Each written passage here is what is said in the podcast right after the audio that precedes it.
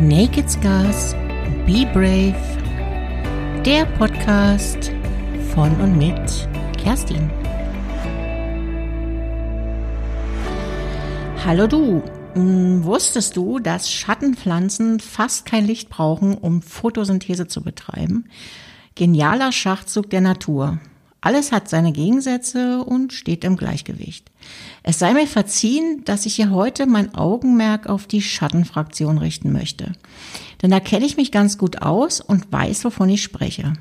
Ja, in der Tat. Es gibt auch prachtvolle Sonnenpflanzen, zugegeben. Und die braucht's ja auch. Aber hey, lauf doch mal im Sommer durch den Wald und sieh dich um.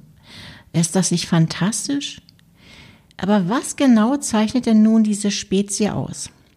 Ruppig, agro, immer negativ und trampelt wie ein Ochse auf den Gefühlen seiner Mitmenschen rum. Jo, also zugegeben, diese Exemplare gibt es natürlich auch. Das ist dann wohl eher das Unkraut unter den Schattenpflanzen. Wächst immer dort, wo es nicht wachsen soll, und wenn man es mühsam beseitigt hat, kommt es immer wieder zurück.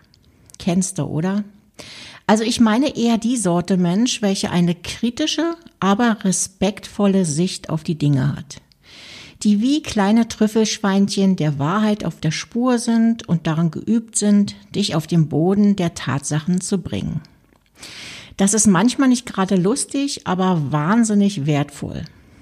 Das sind zum Beispiel gern geladene Gäste auf Verlobungsfeiern und Hochzeiten oder ideale Gesprächspartner, wenn du gerade frisch verliebt bist. oder eher nicht. Also ich jedenfalls komme sehr gern zu einer Scheidungsparty. Siehst doch mal aus der Perspektive.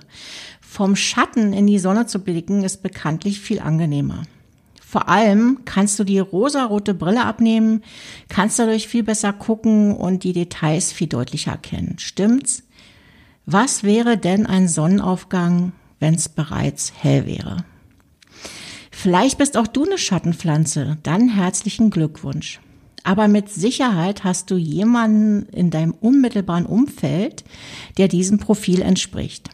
Ich wette, die ist gerade spontan eine Person in den Sinn gekommen. Na, musst du jetzt schmunzeln oder schüttelst du gerade den Kopf? Ja, so eine Schattenpflanze kann ganz schön nervig sein und verdammt unbequem. Auf jeden Fall ist ständige Bewegung garantiert. Und Bewegung bedeutet die Chance auf Weiterentwicklung, wenn es denn gewollt ist. Deine Entscheidung. Die größten Schätze findet man bekanntlich im Verborgenen. Dafür musst du manchmal ganz schön tief graben und es braucht Geduld und Ausdauer. Belohnt wirst du dann aber mit Herzblut und Wahrhaftigkeit. Vorausgesetzt, du bist auch bereit dafür. Es ist auch okay, wenn es nicht so ist. Ich weiß, dass es nicht immer leicht ist, sich der ungetrübten Wahrheit zu stellen.